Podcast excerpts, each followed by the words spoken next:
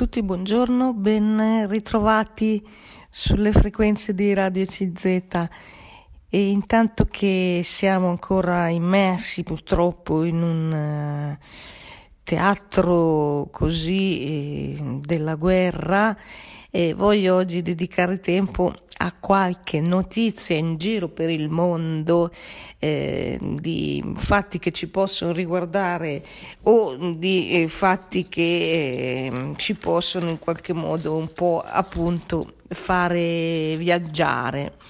E il primo fra tutti riguarda l'uso di internet.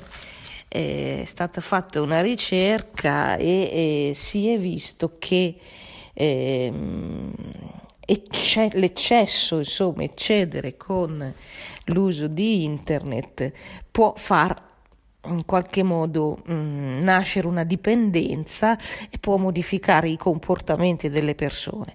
E allora vi leggo, succede anche ai bambini di non riuscire a staccarsi da tablet e PC ammalarsi di internet, cosa che vuol dire ammalarsi di social network, di chat, di PlayStation, di YouTube, si è visto che si può, succede quando invece che andare a giocare in cortile con gli amici o che fare una bella passeggiata all'aperto, si resta chiusi nella propria stanza con in mano uno smartphone, un tablet oppure davanti allo schermo del computer tutto il giorno e magari anche di notte. Questi fatti eh, dati alla mano succedono, succede sempre più spesso ai bambini, complice il fatto di eh, questi ultimi due anni di pandemia che hanno messo davanti al computer i ragazzi anche per la scuola,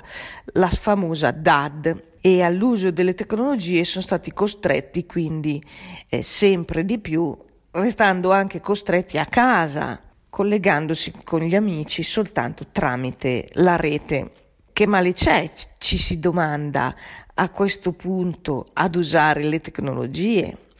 Di per sé l'uso delle tecnologie non eh, comporta alcun male, solo che quando diventa eccessivo, addirittura l'unico motivo per cui una persona eh, vive, nel senso che si attiva o vuole eh, fare qualche cosa, ecco che quella diventa quasi come una droga. Per questo motivo nel, in Italia sono nati dei centri che si occupano di questa vera e propria dipendenza. Siamo ormai a 99 centri eh, da nord a sud Italia, anche se la maggior parte sono concentrati nella Lombardia. Alcuni di questi centri che si occupano insomma di dipendenza da uso di internet riguarda eh, i minori. Curarsi è possibile, anche se è molto impegnativo. Serve che a questo percorso prendano parte anche le famiglie, in particolare i genitori. Nella maggior parte dei casi sono a loro volta gli adulti ad essere dipendenti da internet, collegati tra le 10 e le 12 ore al giorno a cellulari e computer, questa volta per lo smart working o per rispondere alle mail nei progetti eh, avviati da questi centri eh, che supportano i, eh, i, ragazzi e i minori che in qualche modo diventano dipendenti e non riescono più a staccarsi da tablet e PC, in questi progetti entrano anche le scuole. Serve l'appoggio delle scuole, anche gli insegnanti eh, devono ehm, aiutare gli studenti a recuperare attenzione durante le lezioni, passione per i libri e per i disegni, capacità di stare insieme ai propri compagni, a stringere relazioni significative. Ecco, chiudo le virgolette. Qui ehm, ne sentiamo a volte anche parlare di questa vera e propria dipendenza eh, da, eh, spesso da videogiochi o comunque dal, dallo stare online, dallo stare connessi. A questo proposito si inizia a parlare anche di antropologia digitale e stanno iniziando a esserci degli studi anche su quello che è l'uomo digitale, l'uomo nel tempo del digitale. Cioè si è visto come questi strumenti, queste tecnologie che peraltro sono utilissime e indispensabili per fare tante cose, per fare tanti lavori, per comunicare a distanza, insomma, mm, riconosciamo tutti i pregi di questi strumenti, però dall'altra parte si vede anche eh, che eh, entrano proprio nella struttura umana eh, soprattutto della mente, cambiano i nostri, mm, insomma, il nostro, la, proprio la nostra struttura. Eh, per esempio, questi studi che parlano, come vi dicevo, di antropologia digitale evidenziano che eh, l'uso di queste modalità anche di trasmettere i contenuti, le notizie, ehm, porta a slegare, ecco, a, a, frammentare tutti i contenuti in piccoli mh, mm, slot, diciamo, in piccoli episodi o in piccole frasi eh, o in immagini che si susseguono, ma non c'è una sequenza logica di queste immagini il pensiero tende eh, a, eh, appunto a, a, perdersi, si perde l'abitudine al pensiero che invece, come sappiamo, è sequenzialità, eh, è un filo ecco, che si snoda secondo una logica eh, che, che lega una cosa con l'altra. Allora in questa antropologia digitale in qualche modo prevale l'immagine, la forza emotiva, l'impatto dell'immagine, dei colori di ciò che è sottoposto insomma alla, alla visione prevale um, un, un, un, messaggio eh, che colpisce l'attenzione per un brevissimo momento e, e si perde un po' invece la, eh, la capacità di analisi, di pensiero nella sua forma insomma più mh, discorsiva e, e, di una logica che dovrebbe seguire insomma un filo ecco, eh, e dovrebbe durare anche un po' nel tempo ecco in questo senso. Per cui eh, ci sono, ci sono alla nostra attenzione anche le eh, valutazioni dell'impatto dell'uso massiccio di queste tecnologie.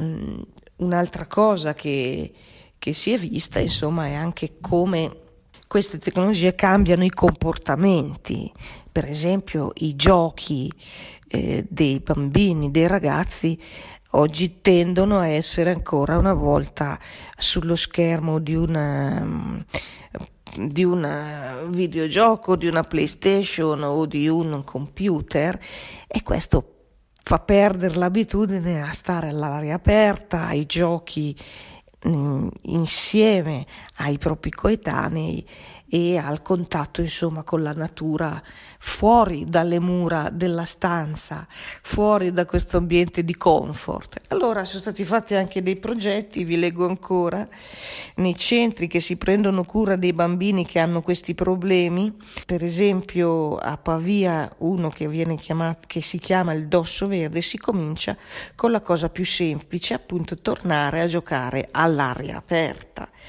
ricominciare a correre, a prendere contatto con eh, i propri amici, chiacchierare proprio dal vivo. Questo può essere per alcuni bambini oggi faticosissimo, proprio per loro che in molti casi hanno perso il contatto con la realtà e maturano magari delle paure, dei timori a incontrarsi con i gli altri bambini a entrare in un contatto vero, reale con loro. E in questi percorsi la tecnologia naturalmente non viene del tutto azzerata, il problema non è infatti il web in sé per sé, ma piuttosto l'uso che se ne fa.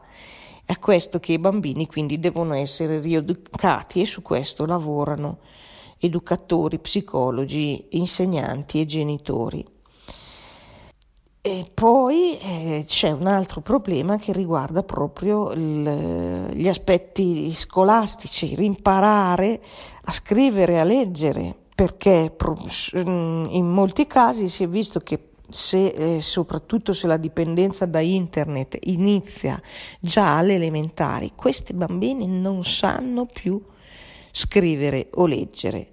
E allora interviene il, la logopedista, può intervenire un mediatore a casa che supporta insomma quello che è il lavoro anche dell'insegnante. Chiudo le virgolette ecco questa notizia per quanto riguarda una realtà che è sotto i nostri occhi e eh, dobbiamo stare molto attenti ad analizzarle, a fare un buon uso delle tecnologie, soprattutto degli strumenti online per evitare queste mh, dipendenze, questi cambiamenti così eh, eh, disumani, diciamo, disumanizzanti, soprattutto nei più piccoli. Ecco, oggi viaggiamo un po' attraverso le notizie, viaggiamo e cerchiamo anche eh, in qualche modo mh, mm, di immaginare delle cose eh, che, che, possono essere, insomma, mm, una, mm, appunto un viaggio attraverso eh, le parole. E vi voglio leggere questa eh, notizia su uh, una il relitto di una nave che è stato eh, diciamo ritrovata proprio poche settimane fa. Eh, è stato ritrovato il relitto della nave di Ernest Shackleton, eh, l'esploratore che voleva attraversare l'Antartico a piedi. Si è deciso di non riportare in superficie, ma di studiarla, il relitto, lì dov'è ha passato più di cento anni sotto le acque gelide dell'Antartide, ma finalmente poche settimane fa la nave di Ernest Shackleton, un esploratore che ha fatto la storia, è stata ritrovata. L'Endurance, eh, così si chiamava l'imbarcazione, partì dall'Inghilterra diretta al Polo Sud, proprio per realizzare questa spedizione eh, a piedi Ehm, tuttavia rimase intrappolata nel ghiaccio e affondò nel 1915.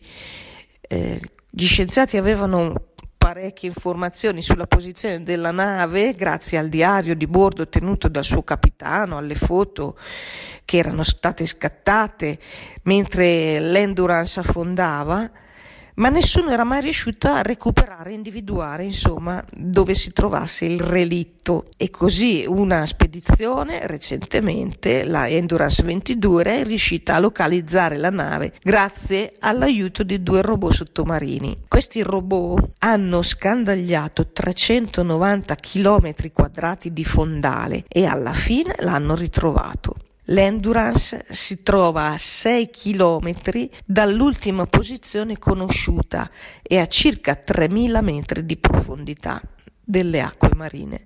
Nonostante il tempo passato sul fondale, la nave risulta conservata benissimo, tanto che sullo scafo sono state trasmesse delle fotografie, è ancora leggibile il suo nome. Secondo gli scienziati l'emerito sarebbe dell'acqua gelida, che avrebbe impedito di eh, sopravvivere a quei microorganismi che distruggono il legno eh, i robot hanno mm, restituito appunto delle immagini, delle fotografie e eh, adesso si deciderà eh, come eh, studiare questo relitto senza spond- spostarlo dal fondo del mare.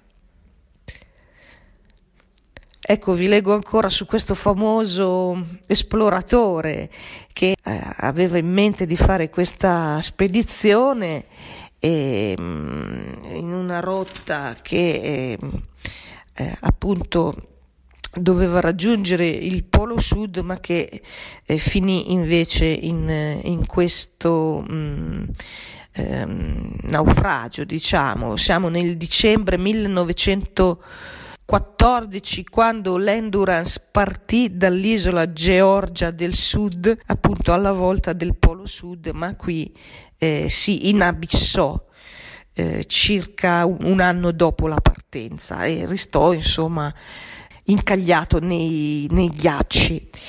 Quel viaggio ehm, riportò però in salvo l'equipaggio, il, eh, l'esploratore proprio eh, Shackleton. Eh, nell'agosto del 1914 27 uomini comandati dall'esploratore Ernest Shackleton, salparono da Londra a bordo di una grande nave a tre alberi, lunga 44 metri, l'Endurance. L'equipaggio partiva alla volta del Polo Sud, con l'obiettivo di attraversare per la prima volta il continente antartico via terra da est a ovest.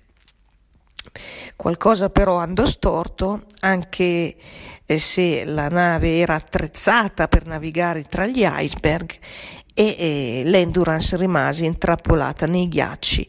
Dopo dieci mesi alla deriva finì con l'affondare. L'equipaggio per cinque mesi dovette adattarsi a vivere in un posto freddissimo dove le temperature toccano i 45 gradi sotto lo zero. Recuperarono tre scialuppe di salvataggio e riuscirono ad arrivare all'isola Elephant nell'Oceano Atlantico meridionale. Da qui Shackleton partì per c- cercare aiuto con cinque compagni e percorsero 1600 km con una barca a remi per arrivare appunto a trovare soccorso e poi ritornare a recuperare il resto dell'equipaggio. Così il comandante e tutti i suoi uomini sopravvissero e trasformarono il tragico naufragio in una delle storie di avventura più famose di tutti i tempi. Venne raccontata Oltre ai 28 uomini dell'equipaggio, a bordo dell'Endurance c'erano anche 69 cani. Questi animali erano indispensabili perché avrebbero dovuto trascinare le slitte che avrebbero permesso a Shackleton di attraversare appunto l'Antartide sul ghiaccio, quella che era l'oggetto del suo, della sua spedizione, era il suo obiettivo. I cani esploratori avevano tutti un nome e, e, ed erano, eh, facevano parte integrante della missione, della spedizione, in qualche modo anche dell'equipaggio.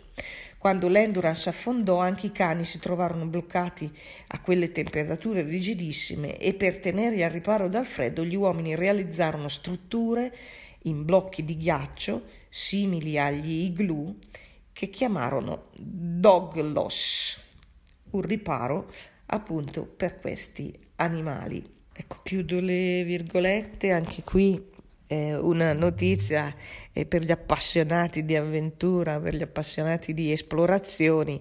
Ecco, forse qualcuno di voi ha sentito questa notizia del ritrovamento di questo famoso relitto eh, che adesso verrà studiato e, e ne, sentiremo, ne sentiremo ancora parlare. Ecco, oggi stiamo leggendo notizie sparse per il mondo, abbiamo parlato un po' della dipendenza da internet, fenomeno che si verifica soprattutto con eh, le persone più, più piccole, ragazzi, bambini che perdono proprio l'abitudine a uscire di casa e a stare nel, dentro la realtà, nel contatto con le persone e, e appunto rinchiudendosi in questo mondo che reale non è il mondo dei videogiochi, il mondo delle, delle chat. E, e allora poi bisogna intervenire per rompere questa dipendenza, per riportarsi alla normalità.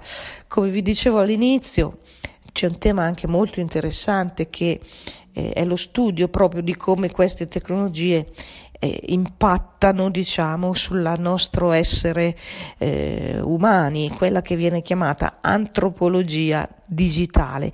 E qui si, vede, si vedono alcuni aspetti, alcuni elementi di come la struttura anche della mente, il nostro modo di parlare, di capire, di conoscere è, modificato per ehm, l'uso di questi eh, mezzi tecnologici, oltre che essere modificato il comportamento.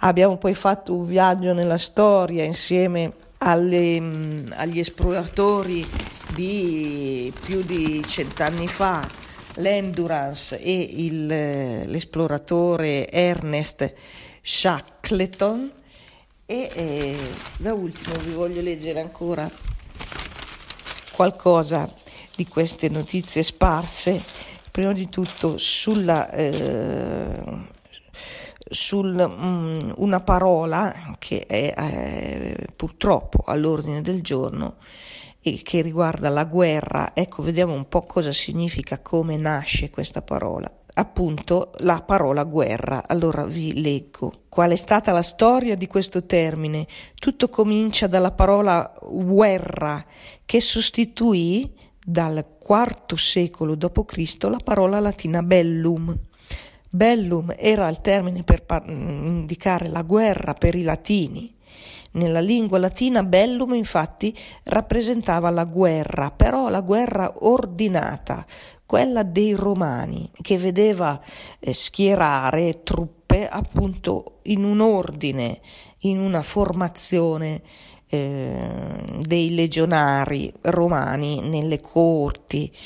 Quando invece cominciarono gli scontri con le popolazioni germaniche, la parola da loro usata indicava un modo disordinato di combattere, che era proprio di quegli eserciti delle popolazioni germaniche. Questa parola guerra si sostituì quindi alla parola latina. Il termine germanico significava mischia, indicava appunto uno scontro violento e disordinato e il termine latino bellum quindi fu progressivamente abbandonato.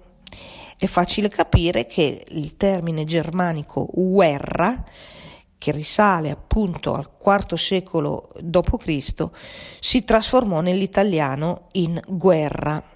Sappiamo bene che però la radice della parola bellum latina non scomparve del tutto dalla nostra lingua e infatti sopravvive negli aggettivi come bellicoso, bellico, cioè relativi alla guerra. C'è anche lo sostantivo, per esempio, bellicosità o bellicosamente l'avverbio, che significano appunto in modo guerresco, battagliero. Le guerre purtroppo non finiscono, non sono mai finite e continuiamo a vederne anche nei nostri giorni. E mm, c'è allora ehm, un, un, riferimento ehm, che è del tutto negativo di questa parola.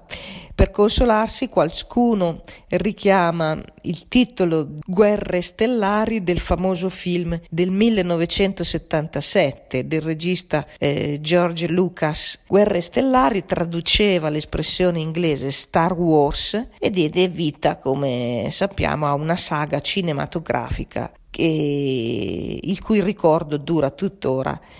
Si trattava di film di questa serie, Guerre Stellari, appunto ambientati in una galassia immaginaria e loro ottennero dieci premi Oscar e continuarono a essere visti e rivisti da eh, un pubblico sia di adulti che di eh, ragazzi. Ecco, chiudo la, le virgolette qui, eh, una piccola ricostruzione delle, dell'origine della storia delle parole e a proposito di guerre stellari e di mh, mm, vita immaginaria in una galassia, vi leggo ancora un'altra um, breve notizia che riguarda l'ingegner Marco Peroni che progetta grandi cupole trasparenti per le basi extraterrestri. Si sta eh, si stanno progettando queste strutture che potranno ospitare fino a 500 persone anche su Marte. Il ritorno alla Luna è imminente ci sono in programma missioni del programma Artemis che costruirà sul satellite della Terra, sulla Luna, alcune basi destinate a diventare poco alla volta delle piccole cittadelle lunari. Questo si sta eh, progettando. La stessa cosa per quanto riguarda Marte. Un ingegnere eh, italiano, Marco Peroni, di Faenza, da tempo si occupa di progettare queste strutture extraterrestri sarebbero coperte da gigantesche cupole trasparenti e super resistenti. Questo progetto, spiega l'ingegnere Peroni, prevede strutture in alluminio con leghe molto robuste. Le cittadelle lunari dovrebbero poi essere in grado di resistere all'intenso bombardamento di meteoriti. Su Marte, dove c'è eh, atmosfera e poi ci sono spesso tempeste e uragani, invece le, eh, queste cupole sono progettate per resistere a tempeste di sabbia molto violente. Inoltre, eh, come si potranno inviare queste strutture fino a Marte, risponde sempre l'ingegnere, le parti principali, le grandi vetrate, potranno viaggiare su grandi vettori spaziali e poi dopo ehm, saranno ehm, eh, assemblate. Ci sono dei progetti in corso che prevedono di poter trasferire a breve carichi di oltre 100 tonnellate e volumi di oltre 1000 metri cubi sulla Luna. E ciò che eh, si chiama architettura marziana e vi leggo ancora, questi progetti eh, si stanno affacciando anche se non è ancora certo se, come e quando potranno essere realizzati, ma intanto va avanti l'architettura. A Houston, negli Stati Uniti, eh, ci sono dei centri per l'architettura spaziale, la NASA ha un istituto di astrobiologia utile per conoscere le condizioni della vita nello spazio, c'è un altro istituto per gli studi spaziali negli Stati Uniti d'America che eh, progetta e eh, forma eh, appunto eh, degli ingegneri che si potranno occupare di questo. Questa sfida riguarda il futuro, ma eh, si pensa che eh, potrebbe risultare molto utile anche per sperimentare eventuali forme di riparo in, in altri luoghi della Terra che sono fino ad oggi disabitati. Ecco, chiudo le virgolette, qui un viaggio diciamo nello spazio eh, un viaggio eh, nel futuro anche. Ecco, ci immaginiamo quando ci sarà una cittadella lunare che può ospitare fino a 500 persone oppure su Marte,